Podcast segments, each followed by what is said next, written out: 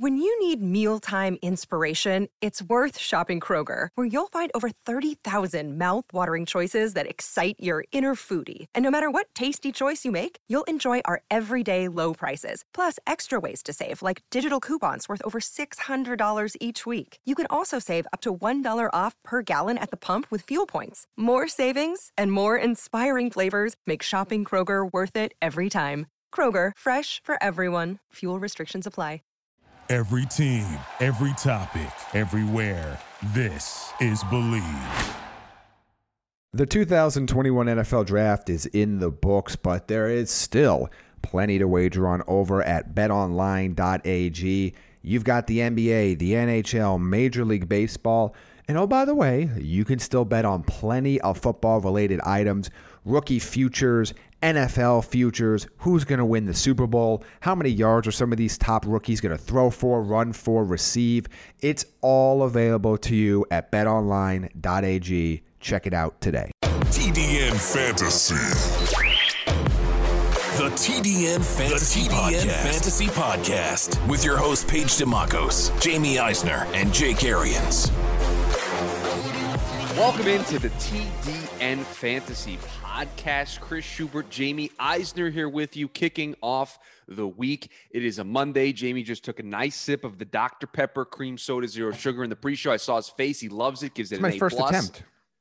A Look, I'm, I'm trying here? to wake up from draft week, Chris. As you know, I think we collectively, if we we took an average of the amount of hours we slept from last Sunday Mhm. through this Sunday, so Sure. that eight day period, four maybe, maybe a little less than that Per night, our yeah. daily average. Yeah, I think it, that, it that- was. fair. uh, it was a lot of hard work that went into draft week. Hope everybody enjoyed all of the draft coverage that we had uh, Thursday, Friday, and Saturday, and all throughout the week with the various Instagram lives that we did, some of the live streaming we did earlier in the week. It uh, takes a takes a whole team to put that together. So the entire team worked extremely hard last week putting it together. But now, Jamie, we are finally here. We spent a lot of the last, I guess, month or two. We did a mock draft here on this show. We talked about your way too early rankings. We tried to come up with the ideal fits for all of these players. We did that last week on some of the live shows. Now we have these fits. We know where some of these players are going, and now we can discuss what these rookie team fits look like. And why don't we start with the guy that went number three overall? It was not Mac Jones, it was Trey Lance. And I think, Jamie, you you and I are going to be on a similar page here from a fantasy perspective. If this pick was Mac Jones, I would feel really good about the fantasy value of Mac Jones because he would probably be the week one starter. Now, I don't know if Trey Lance is going to be the week one starter. I still think it's going to be Jimmy Garoppolo as kind of a bridge. And then when the time is right, when the fans maybe start to yell a little bit because Jimmy G doesn't play particularly well, that's when the switch to Trey Lance comes in. That's where I stand right now. By the way, that's where the sports books stand. They do not expect Trey Lance to be on the field for week one for the 49ers. But it's an interesting spot for him because I think you start to look at the long term, and in case of the fantasy season, long term, like the second half of the year, and where that could really be helpful for the Deebo Samuels, the Brandon Aiyuk's, the George Kittles of the world. You start to wonder about volume a little bit with Kittle, only because you know Garoppolo and Mullens, those guys were just going to, and Beathard were just going to pepper him and pepper him and pepper him with targets. I still think that will be the case. Rookie quarterbacks tend to kind of lean on those safety net options, and George Kittle is well more than just a safety net option for that offense. But I think you can be pretty high on those three San Francisco pass catchers like you normally would. The question is going to be is when is Trey Lance fantasy relevant in single quarterback leagues? Uh, he's going to be somebody you have to draft in Superflex, probably put on your bench for the start of the season. You know, you always start to kind of look. I would not be, put it this way, I would put it at a 20% chance he starts week one. I want to put it high enough where I wouldn't be shocked. Like the reality is, is you moved all this draft capital to move up to get him. You do this because if you're the Niners, you think you are in your winning window right now. Like that is why they have made the moves that they have made over the last couple years. Last year was an injury nightmare for them. It was essentially a lost season, just given all of the high volume of high quality players that they lost to major injuries last year. If Jimmy Garoppolo struggles, whether it's in training camp, whether it's in the preseason, whether it's in October, whenever it might be, they will not be shy to make the switch. Kyle Shanahan has put his stamp on Trey Lance being the next guy. Whether they knew that when they made the initial trade, whether they came around to that point afterwards, I, we we might not know for 10 years. The 30 for 30 on this will be hilarious because I do want to know was Trey Lance the guy you moved up for? Or did you move up for Mac Jones and Trey Lance convinced you? Or did you make the bold move to move up without having a sure pick? No, they liked five quarterbacks, Jamie. Kyle Shanahan liked five quarterbacks in this year's draft class. So he felt comfortable with any of those five there. Yeah, no, he didn't. three. So, yeah, no, he didn't. So that's the, if you felt comfortable with any of those five quarterbacks, you don't Stay move up 12. to three. Right. You stay at 12. Or you move up to six. Nine. or nine or eight or anywhere else. If you're comfortable with all five, you don't move up to three. You move up to three because you really like the third one. So, to me, that's going to be fascinating to see how that plays out and what other information comes out in the coming years to have that all play out there. A fantasy perspective, there you're still really excited about the pass catching options. I still have Aiyuk as the wide receiver one for fantasy purposes over Deebo Samuel, who will be a solid flex wide receiver three option for you. Kittle still tight end two for me. That's not a shock to anybody. Uh, when the QB switch is made, though, I'll be curious to see where Lance falls because he's got some rushing ability. He's got some ability to move around. He didn't have many turnover issues in college, but again, the competition is going to be a massive jump from him going from FCS to the NFL And the it's a NFC small West sample in size. Particular. Yeah, 17 starts. I mean, I mean that's what we're talking about. 17 college starts in the FCS, but he's got a lot of tools to succeed. He might have a lot of growing pains, but that becomes the question too of when do you want to deal with his growing pains versus some of the limitations that Jimmy Garoppolo offers you? Because you didn't make this move that for two years from now. Yes, it's going to help you two years from now, but you also make this move because you kind of expect him to probably finish your season as a starter and give you an added element. I in redraft leagues, I'm not taking him right now. I I don't think even with his upside. If you told me he's starting week one, he's in that like top 20 conversation, but we don't know when he's going to start. So in a single quarterback 12 team redraft league, he's not somebody that's going to be on your radar. But I am really intrigued about the long term. And in Dynasty, I, I don't know if he's necessarily one of the first names I go to, right? Because you, I don't think I'm going to take him and just kind of stash him away and wait for him to start, right? In Dynasty leagues, yeah, you kind of want to get that young quarterback that you can kind of build your team around, but I don't know if it's if it's Trey Lance, right? I think I'd rather go to Trevor Lawrence or Zach Wilson first because those two guys do not have any competition in terms of a starter. They are clearly going to be the starter week one. And honestly, Jamie, I think Mac Jones has a better chance of being a starter week one. Same with Justin Fields over Well, Trey Lance. Oh, If we're talking dynasty, though, we're not just talking this year. Like if you, if you need year one contributions, yes, to an extent. Well, obviously, I mean Lawrence and Wilson are starting week one. There's no doubt about that. They're going to play every second of every snap that they're healthy. The question then becomes: Is I'm also not fully convinced Mac Jones is going to start week one. I think his ceiling is lower than any of the guys that we've talked. The other four quarterbacks that went in round one. So then it becomes the long term outlook, and the long term outlook to me is a quarterback that can execute that is multidimensional in the Kyle Shanahan offense is really intriguing to me. And I think if you ask me to make a five or six year projection, I'm not sure I wouldn't have Lance as the QB2.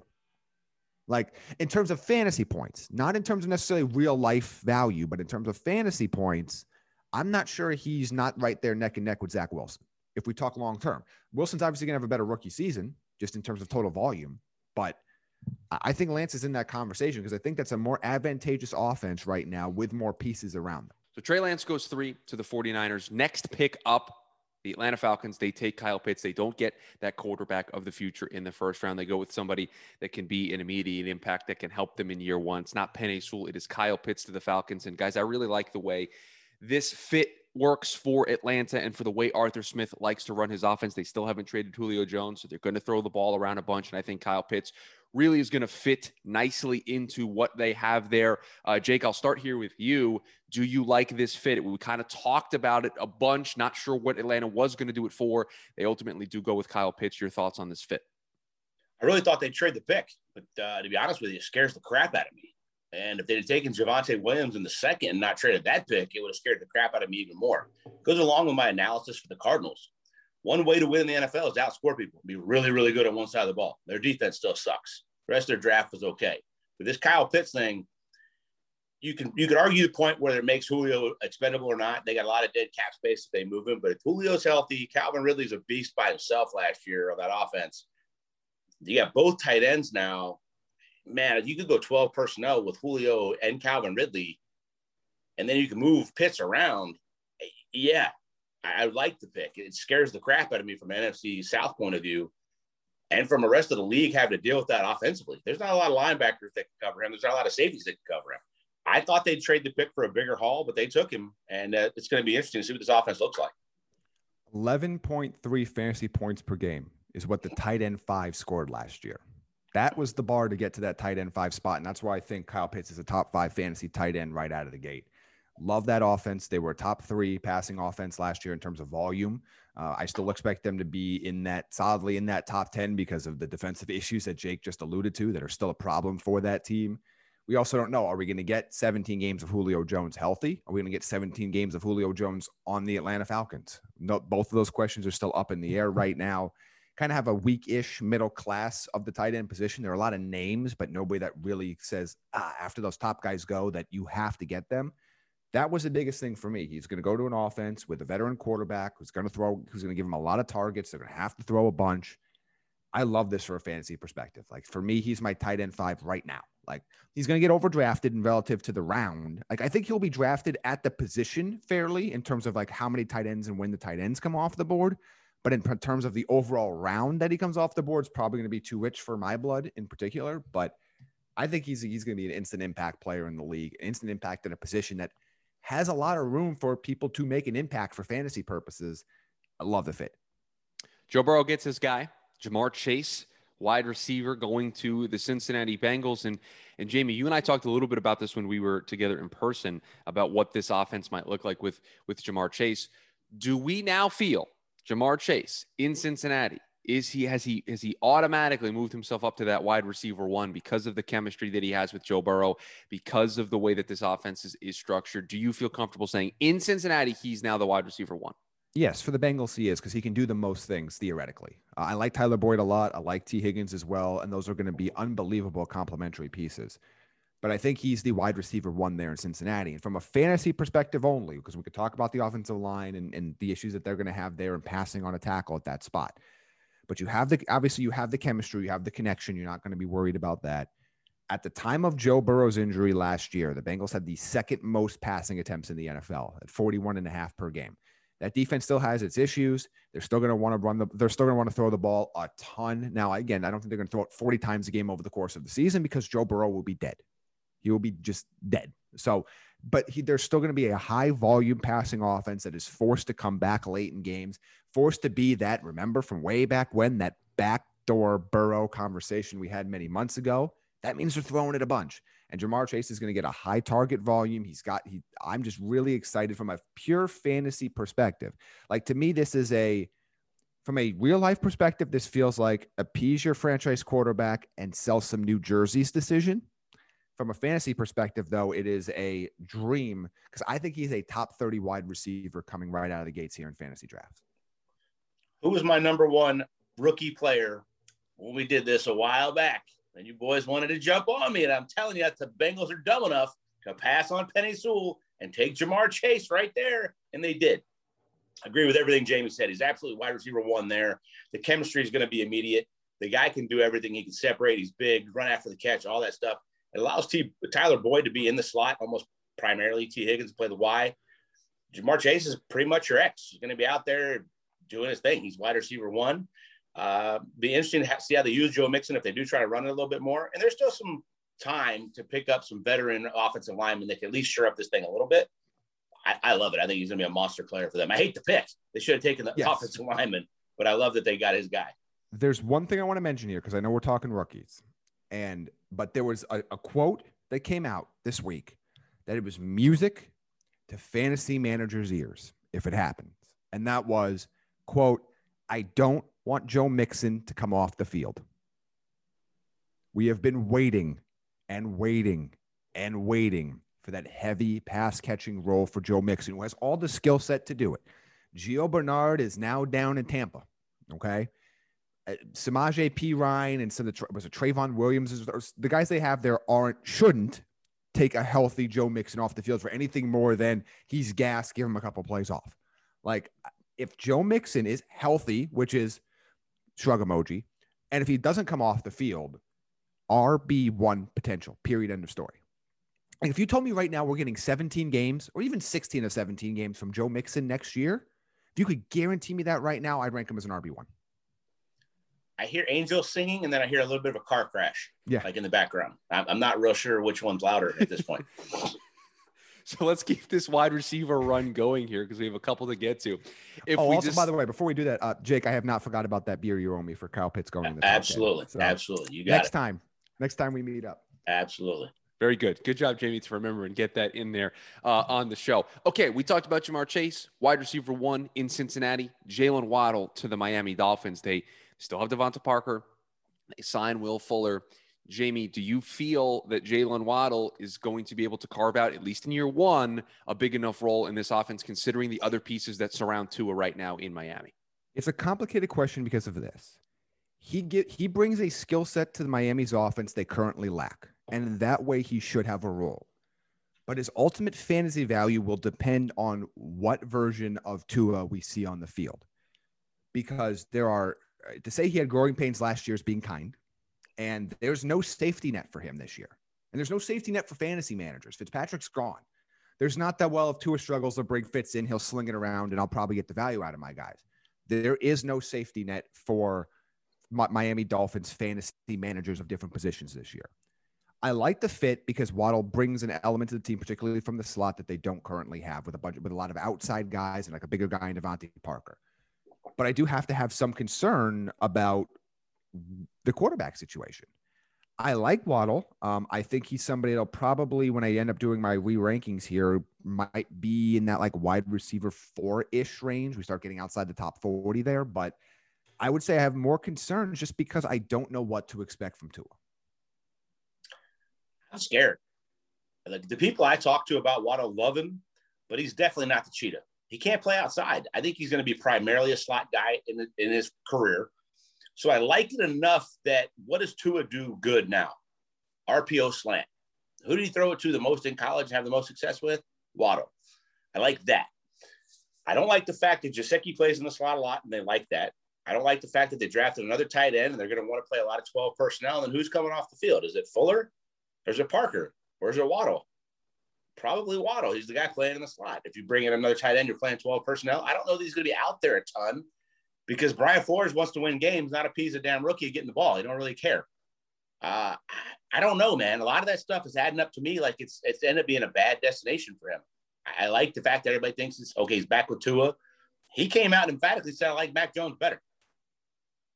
I think he would have been better off somewhere else that had a really good outside presence and not the 12 personnel that they want to go to. Uh, and I think they're going to be in a lot of really close games. I don't know how much their two minute drill they're going to push it to the half. I don't know how many games they're going to be coming from behind that they're in wide open shotgun stuff. I think he's going to be limited on his reps, Jamie. I think I'm going to have to look at that when I'm ranking him. It's going to affect all that stuff. Now, those RPO slants, he's still a guy that can make some serious damage happen on two or three a game. So you got to take that into consideration as well. Yeah, I, I, think this is a little different than the conversation we just had uh, about Ja'Marr Chase because there are more questions about the quarterback, and I think the the talent around the quarterback is a little different in these two situations where Ja'Marr Chase can kind of just step into this wide receiver one role, where in Miami they they they spent money in free agency, they still have an established guy there. It's just a little bit of a different situation, and and that's why there are these question marks about not the talent of Jaylen Waddle, but just how much of an impact he can be uh, in year one. Okay, Speaking of impacts in year one, Devonta Smith going to the Eagles, and Jake shaking his head. So I'll go here first. But Jake, I don't know who else Jalen Hurts is throwing the ball to. Can Jalen Hurts throw the ball? It's the worst spot. Fair question. The- I've had this argument with Jamie all the time. So fair question. This is the worst spot for Devonta Smith he could have possibly gone. Jalen Hurts is okay. He can throw it okay. But this ain't the Oklahoma offense where you're throwing to wide open dudes and you're throwing a lot of RPO slants. This is the NFL. I don't know, man. I, am not. I, I, literally like Jamie shrug emojis. We're like yeah. quoting ourselves on the shrug. I, I, think it's a terrible landing spot for him. I love the kid. I, I honestly think he's one of the guys, Marvin Harrison esque, that could overcome the, the lack of size, the speed, the separation ability, to get off the ball ability. All that stuff is there. The run after the catch ability is there. But all that says timing with the quarterback I like their draft in places, but I didn't like the trading up to do this, and I hate the landing spot for him. Yeah, I mean that that if you happen to read my pre-draft like best fits for wide receivers article on the draftnetwork.com, you would notice there was one team that never made the best fits list for any of the prospects despite their wide receiver need, and that was the Eagles. Uh, it, it just I, I love the talent. Um, and like I said, I, I, still have some size concerns that everybody does about, you know, the attrition, not so much in year one, but as we get further into his NFL career, can he sustain all of the hits? Because look, he spent four years in Alabama's weight room and didn't gain any weight. Like, I don't think there's this big, you know, mass bulk coming for him, even when he gets to the NFL. I, I look, I, I don't trust Jalen Hurts as a consistent passer, but again, as I've told you, Chris, that's the fantasy rushing upside is what puts him in that equation. But I don't trust him as a consistent passer. I don't trust that offense as a whole right now. To me, he's going to be, I feel like Smith is going to be a guy that can have like three or four spike weeks where he just dominates, has one of those. I know he's been compared to like DeSean Jackson a lot in terms of like what people want to see in, in terms of statistical production. And I could see him having some of those like three for 122 touchdown games, but I think his ceiling floor is as massive as any of these rookies for fantasy production in year one. And I think he's going to be somebody that, unless it's in a best ball format, is going to be a frustrating player to have on your roster in fantasy because you're never going to know when you can trust to play him. You're never going to know when's going to be the right game where he's going to go out there and get you, you know, 35 fantasy points. And then you're going to start him and he's going to get you four and a half. And so I, I I'm intrigued, but he is somebody that I'm just not going to prioritize in fantasy drafts because I just think he's going to be one of the most polarizing and frustrating players on a week to week basis to have on your roster. I love the kid. This is going to hurt me to say. He's almost going to be my one of my Todd Gurley's of last year. Like I'm, I'm not touching this situation. I'm not even going to put myself in the frustration capabilities of drafting this kid. If he was in Minnesota, like Jefferson last year, across Madam Thielen, and he becomes the two, and you give him a couple weeks to develop. We have preseason games actually this year. I think he has a very similar season to Justin Jefferson last year, but that is not the situation that he ended up in. So I'm going to open the floor up here and give you guys two names, and, and we kind of mentioned them a little bit earlier in the show. And you guys, if you want to talk about one of them, you want to talk about both of them, it is your decision to make. Justin Fields to the Bears and Mac Jones to the Patriots. Rookie team fits, fantasy related for these two guys. Jake, I'll start with you uh, on these two quarterbacks my question when the Bears took him was who's who gave up who got fleeced the worst, the 49ers or the Bears? The Bears gave up a lot to go do this. When you already got Nick Foles is going to be there making money for two more years. You've named Andy Dalton the starter. He's making solid money this year. I'm not the biggest Fields fan. You guys know that. I mean, I think he's solid, but to move up, it felt like a panic move from a regime that's probably getting fired regardless. Because I don't think this defense is going to be as good as it's been to hang in there and win enough games to keep them around and the reason they might get to keep around is because they're going to start a rookie. A lot of pressure being the Chicago quarterback. But when we go back and look at the top 10 Chicago quarterbacks of all time, it ain't the most impressive no. list of all time. He could jump in the top five in a couple years. It's a decent landing spot for him. Mac Jones, I think, is the perfect landing spot for him. And I like what Bill said. Cam Newton's our quarterback until one of these two guys looks good enough in practice to earn the job. I don't think it's going to be that long before Mac Jones earns the job with the weapons that they added in that offense, the pre-snap read capabilities. When he gets really his hands on this playbook, I think he's going to have it mastered by the time they get out of training camp. I like that landing spot. Justin Fields, man, it's just uh, he's got a lot of potential, but I think they're going to have the. I think this this could go back to this coaching staff scared. They're going to run this kid enough. I think he's going to get smacked around the NFL trying to run this four four speed we're talking about with quarterbacks, it doesn't matter at all. He's not going to develop as a pocket passer like he needs to early on, and I think it's going to hurt his development. Yeah, I look at these two quarterbacks, and not either. I don't think either one of them in a 12 team redraft league with single quarterback you're going to go after even on draft day. I'm not convinced either one of them starts week one. Both have the possibility, no, but I don't think either don't, one think are going to start. But I think they're probably both on the field at some point in October. Um, just because one, if we're just look, the Bears are in a weird spot. The reality is it's it's a countdown. They know the pressure from this town to get Justin Fields into a game is going to be massive. The pressure for Ryan uh, for Matt Nagy to save his job is going to be massive. So that is just a ticking time bomb to whenever they're just going to have to make that decision, whether it's the right football decision or not at the time. It's going to get made. We know that. Uh, and, and I think at some point what's left of Cam Newton is going to force Bill Belichick to make the move fairly early in the season as well. Uh, so both those guys, if you're in a two QB league uh, or super flex league, probably you know you're going to draft every starting caliber quarterback that you have in the NFL, and you're going to probably put these guys on your bench to start the year. But in redraft, even for Fields, who I know has some rushing ability, he's going to have a lot more hype around him than Mac Jones in fantasy circles just not somebody I think neither one of these guys are people I think are relevant for most of you that are playing in single quarterback leagues at home. Let's get back to wide receivers. The Giants trade out of their spot. I believe they are the team that allowed the Bears to just waltz right up to take Justin Fields. They trade back, and it's Kadarius Toney going to the New York Football Giants. Jamie, was was the scratch of your head in reference to me discussing Kadarius Toney, or did you just want to? Was it No, just you were just scratching your head? the scratch of my head was taking him at 20. And I- I like him. He's a fun player, but is he a first round wide receiver? Urban Meyer thinks so. Joe Judge thinks so, but do the rest of the does the rest of the world think so? Um, this the Giants group of receivers is going to be an incredibly frustrating group to try to figure out. You bring in Kenny Golladay, you have Sterling Shepard, you have Darius Slayton, now you have Kadarius Toney, you have Evan Engram, uh, Saquon Barkley's coming back. What role are any of these guys going to play consistently? And you still have offensive line issues. They didn't take one single offensive lineman in this draft of the New York Giants. You lost Zeitler in the offseason. I just, to me, trying to figure out on a weekly basis which one of these guys is going to get you production. Uh, they all do a little bit different things, but it's none of it's going to matter if Daniel Jones is getting hit constantly. I think he's going to be somebody that I think should be on the waiver wires in most leagues to start. Like if you're not in dynasty formats, I, I looked at all the receivers and we we talked about how deep the class is. I can't put him inside my top 50 or 60 right now. I mean, Not- I, I yeah, really think the only see what his role is, right? I really think the only Giants receivers in that spot are I would are Golladay, and then I think towards the back part of that you can start about talking about Sterling Shepard. But I'll, I'll watch and see, and if Golladay still has hip problems going into it, um, yeah, to me, I, I think Darius Slayton is extremely limited. I know he had a couple big games two years ago, and everybody lost their minds, but I still think he's limited in what he can do on that team. I'd much rather have the other. Yeah, I'd much rather have the consistency of Shepard and, and the ability of, of Kenny Golladay. But I I don't know what to do with this here.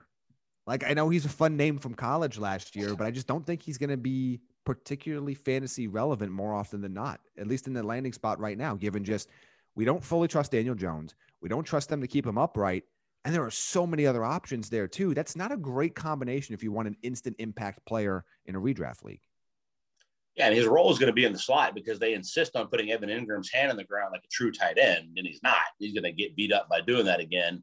I think they're going to move him in the backfield as well. When I, when I had him going to Green Bay at 30 and a bunch of the mocks that I did, it was move him around, put him in motion, motion him in the backfield, motion him out of the backfield, put him in the slot. All that being said, you have to rank the Eagles right now if we're doing the NFC East as dead last in the division, don't you? Because I think the other three teams could put 35 on anybody on any Yeah. given week, the way these offenses are developing. From a fantasy point of view, I agree with Jamie wholeheartedly. Like this is one jumbled mess, and I'm already on record as saying Saquon will be solid, but he's going to have issues with the knees. He's going to have weeks he doesn't practice. That first year of off an ACL is is ugly, and this doesn't fit what Joe Judge wants to do. He wants to hit you in the mouth and build it from the trenches. And Dave Gettleman doesn't trade back, and he trades back and takes flashy players, not offensive linemen, which were still there. It doesn't make a lot of sense, but dude, they can put some points up, and the freaking the Washington football team, we'll get to them. Oh my God, are they going to be able to put some points up? And you know the Dallas Cowboys could put some points up. And you're telling me Jalen Hurts is going to put points up with those other three teams in that division? I don't see it.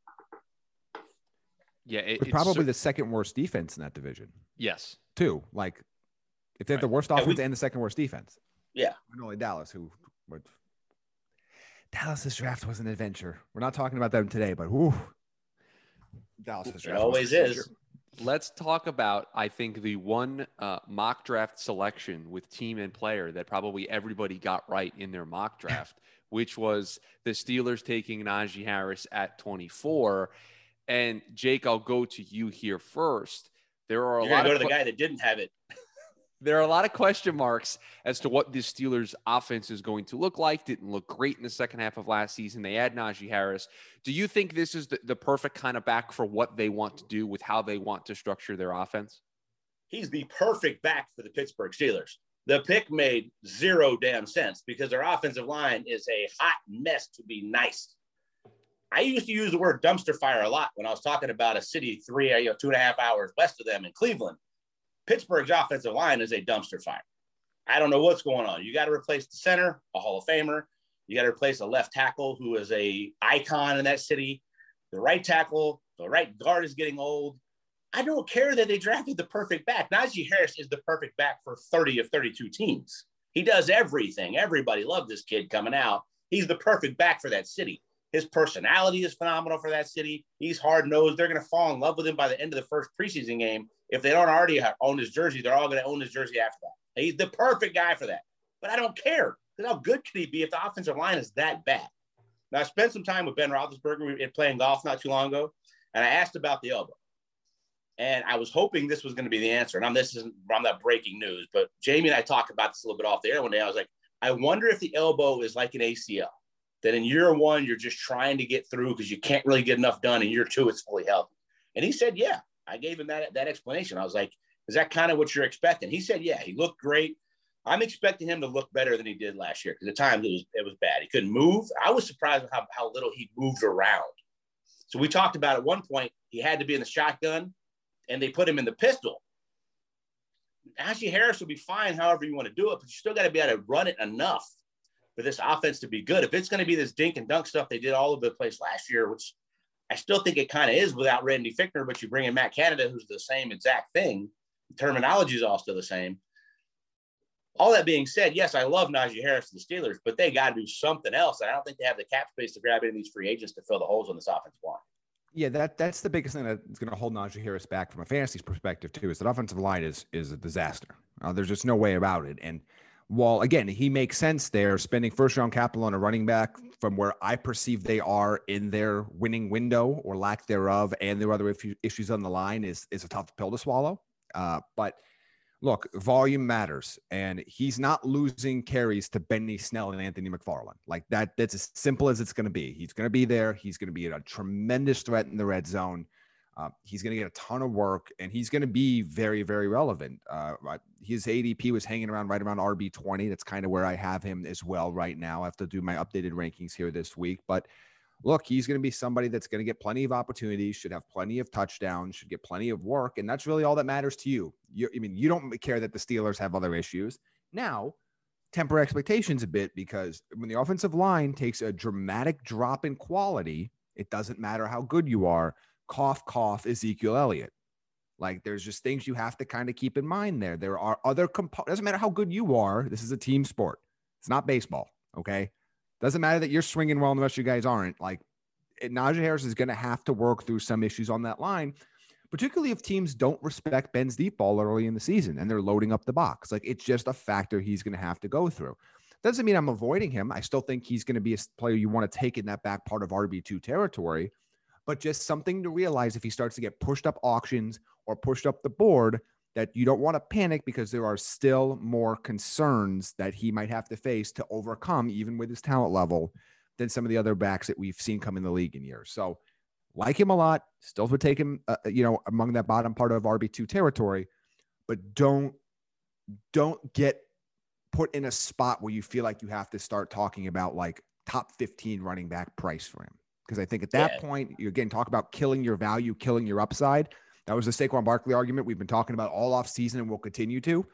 Don't do that with Najee Harris here because to me, his path to being an RB1 is going to be a lot harder than even guys last year that were entering better situations like Jonathan Taylor. So if we feel this way about Najee Harris' situation, and Jamie, to your point, you said there aren't really a lot of opportunities for him to lose uh, those carries to other guys. Can we talk about uh, third down back Travis Etienne for the Jacksonville Jaguars? Hang on, hang on. Before you, I got one more point on, on Harris before we get into this because you, I'm already laughing because when that happened, I literally stabbed myself in the heart for my boy Jamie for James Robinson's future oh. in fantasy. Najee Harris, think of a few years ago, um, James Conner's really solid year when he stayed yeah. healthy. Okay. Ben dumped it off a lot. They ran it a little bit more. That's kind of the upside. Now you have a much better player than that, much more explosive player than that, a better receiver out of the backfield, picks up the blitz. He's going to be out there a ton. He's going to be out there as much as Le'Veon Bell. But I think your upside is that year from James Conner a few years ago, which was like what RB twelve. I Something like thirteen. he was. I'll, I'll look it up just, you... just outside RB one, I think. But I think that's your that's your upside. I will look it up right now as you talk about my heartbreaking. Again, third down. No, no, no. Situation. Third down back, Travis Etienne. This is what Urban Meyer said. Third down back, Travis Etienne. First of all, that's the dumbest damn thing he could have possibly said because we all know Travis Etienne is going to be an all three down back, and there's no way in hell James Robinson's out there more than the first month. So can I can I jump in real quick, Jake? Here, it, it, clearly he's saying that because they're trying to tra- trade James Robinson now and he's trying to cover. But why can't he just say something like, you know, hey, we're going to let our guys come in and compete. We're going to give whoever earns the opportunity the chance to win. Why does he have to go, no, we feel like we have a nice, you know, one two punch. And then we like it's just a weird thing to say. Like he could have phrased it so much better than he did. Ego. That's why. Ego. And they ain't trading James Robinson. They're not trading James Robinson for a fifth. He's a solid player they want. They know how many you got to have to get through a season. Urban's got to win. James Robinson's a piece. But to say that James Robinson is in the category of Travis Etienne is a flat out freaking lie. And when it happened, I literally went, oh, that was my reaction of stabbing myself in the heart for my boy Jamie going, damn, we're going to have to redo those rankings because James Robinson is going to be in the abyss of running backs I think fairly quickly. Travis Etienne is an absolute stud home run hitter, and your third down back means you're playing the shotgun. They're going to try to run it. We've talked about this. They're going to try to help out Sunshine by running the ball. James Robinson's probably going to get 10 or 12 carries a game, and then they're going to be losing, and Travis Etienne's going to play the rest of the game in the shotgun with him, and he's going to be a superstar early. I, I think by by October. I don't. I don't think. I don't think James Robinson is going to be a thing by Halloween. Yeah, I'm I'm all the way off the Robinson trade now. Like there's oh, just Oh no, all the Look, way out? we had heard I had resisted the rumors that like eh, he's not Urban Meyer's guy, like he'll have a role, but like this, you, you spend a first round pick on Travis Etienne, you have you've clearly made the decision. Like you have clearly made the decision that Robinson's not going to be your bell cow. Whether he's still going to get used, and maybe it's a little bit like a you know, like a back half of the year Dolphin situation. We have Salvon Ahmed getting that like 10, 11, 12 carries or whatever. Then Myles Gaskin coming in on those third down, four minute drills, shotgun situations. But, you know, to me, if you if you're drafting a Jacksonville Jaguars running back right now, it, it's Etienne. Now, it's not the best landing spot for him in year one either because Robinson is still there. If he lands, if he landed in Atlanta or he went to the Jets or something, we're starting to talk about, or you know, oh, oh man, like look at the potential volume there you know, now he's kind of going to be one of those guys that you take as a flex and kind of hope that he grows into a greater role later in the season. A lot like what we talked about with D'Andre Swift when he got drafted by Detroit last year. Uh, but it's it's man. Jamie, let's talk about the whole quote though. It wasn't just James Robinson. Yes, James Hyde. Robinson and Carlos Hyde are our first, you know, second down backs, and Travis Etienne will be our third down back, right? Isn't that what Urban said? He threw Carlos Hyde out there his Ohio State boy. I know. Let's jumble it up even more. It's gonna be a disaster. the worst spot for Travis Etienne to have landed. I think he'll be the dude. I think by October, like I said, I think he'll be the starter. I think he'll be the everything. But Urban's comments were awful, and to throw yeah. Travis Etienne in there with those other two guys, and to mention Carlos Hyde in that, it jumbles the whole thing up. It does. Fantasy wise, man, you're gonna be fine. I think Etienne is more Jonathan Taylor, Swift that you're talking about, we're expecting last year, second half. Second half. Grab yeah. him at the right value and hold on to it because I think he's to have a, especially PPR. I yeah, mean, look, I'm, the saving grace is the Jaguars still suck. You're to have to throw a lot in the second half of the year.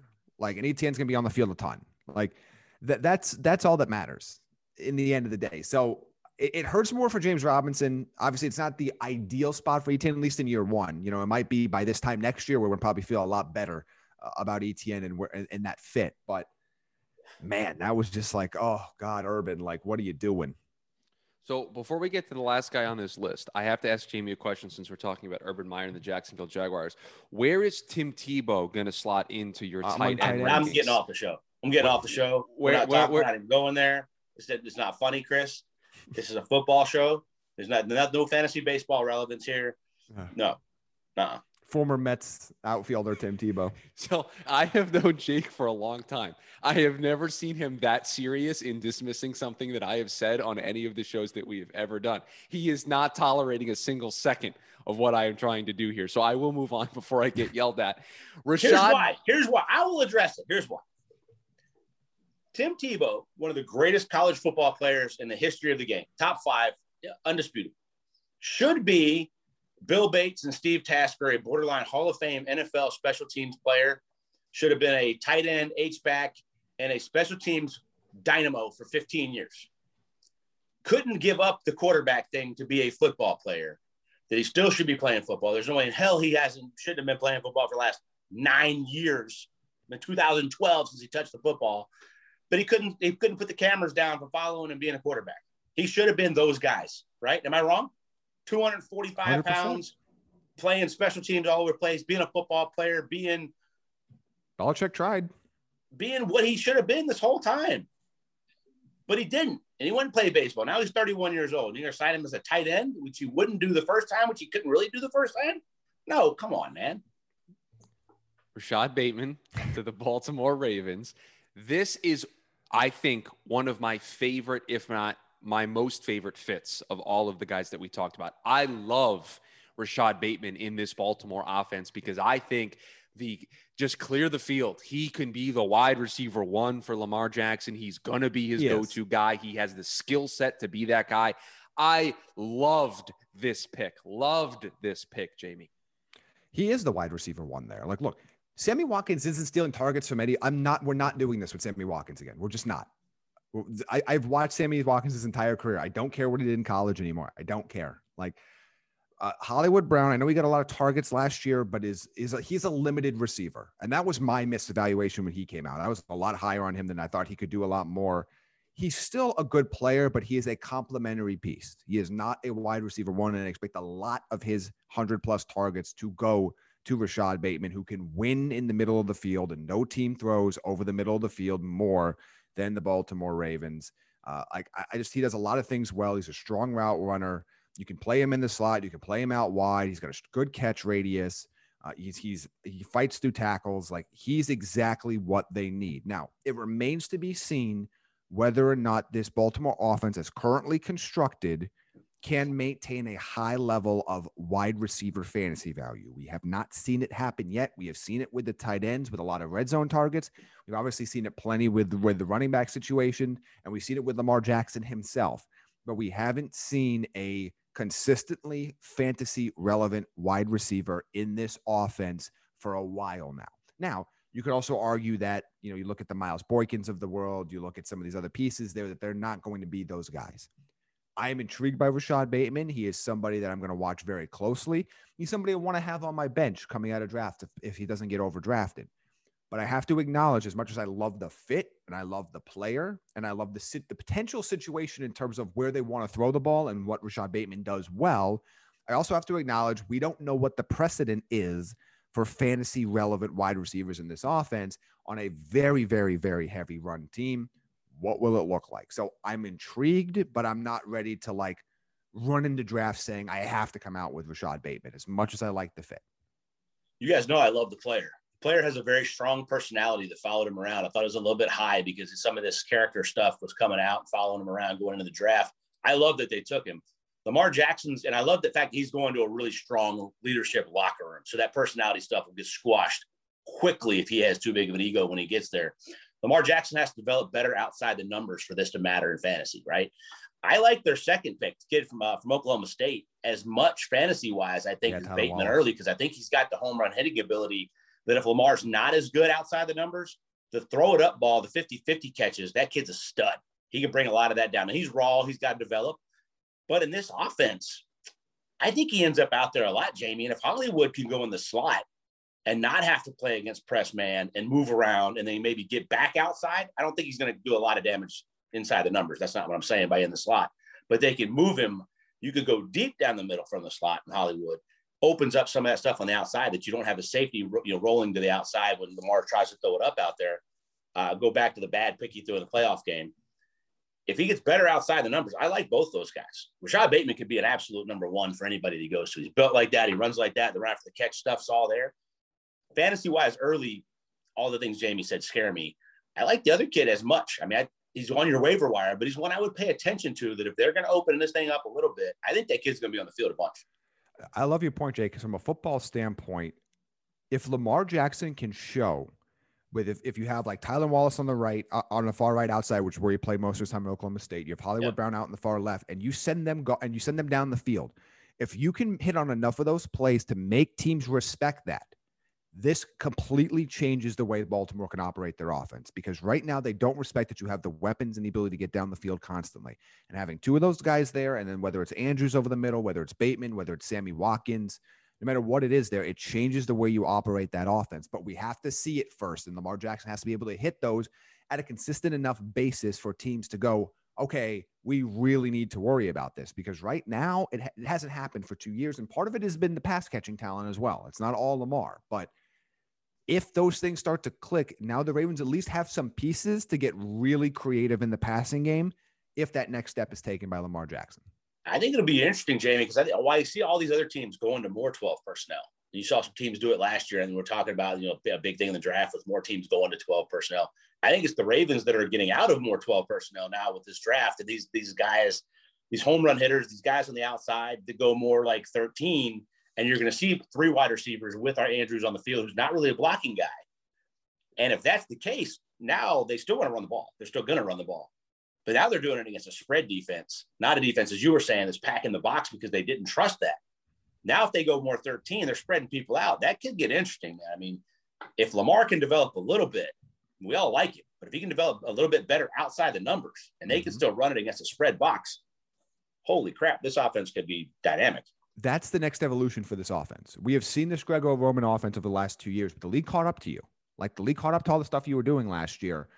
And now you have to mix it up a bit. And that's how you mix it up. And I know they love having Nick Boyle on the field. And I know they don't want to take take him off a lot, but to me, the next step is is creating that confusion on offense. And that confusion on offense is we've got guys that can beat you on the sideline. We've got physical receivers that can go over the middle of the field and a tight end that could do the same. And we've got J.K. Dobbins in the backfield. And Lamar Jackson is a human highlight wheel as a weapon himself you create that confusion, you create that conflict for defenders. And I think that is the next step in this offense because it is completely different than what we have seen from them the last two years. And why the Ravens were able to have so much success two years ago is they ran out an offense that people were not ready for, and they did not have the players and the personnel and the time to construct to stop it. Now they kind of kind of re- I'm not saying that they completely restructure everything, but now they have to kind of shift it back. And if you have all those receivers out there and you're moving guys around and moving guys in different spots and you're still running the ball effectively, that's going to be a tough offense to beat. So here's the thing, Jamie. So if they're go, they're coming out of a timeout and it's third and five, they can still do what they've done the last couple years, which they're going to be in 12 personnel. They're going to try to put a hat on a hat, and Lamar's going to run it, and he's going to get you the five yards. Now they might run the same play, but now they're going to roll out in 13 personnel, spread out against the, you know, and not put a hat on a hat, just open and create space.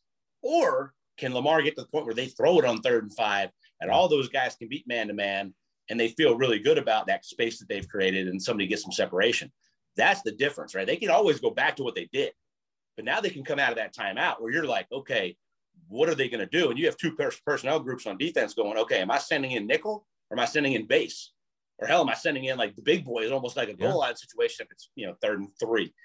That's where they're going to get people. It's going to be really, really interesting. I agree with everything you just said. Adding that third element to the RPO. And it's not yeah. just, is it Dobbins? Is it is it Lamar going out off tackle or is it Bateman beating somebody off the line? Watkins yeah. beating somebody off the line. Tylan, you know what I mean? Like, because I, don't, I don't think in that situation you're throwing a Tylan Wallace or, or Brown, but like, can one of those guys win with that first step out of the slot on either side and give you that option on third and, and medium? Because then again, it opens up everything again. It's going to make on a per touch basis. We've already seen how successful that running game can be.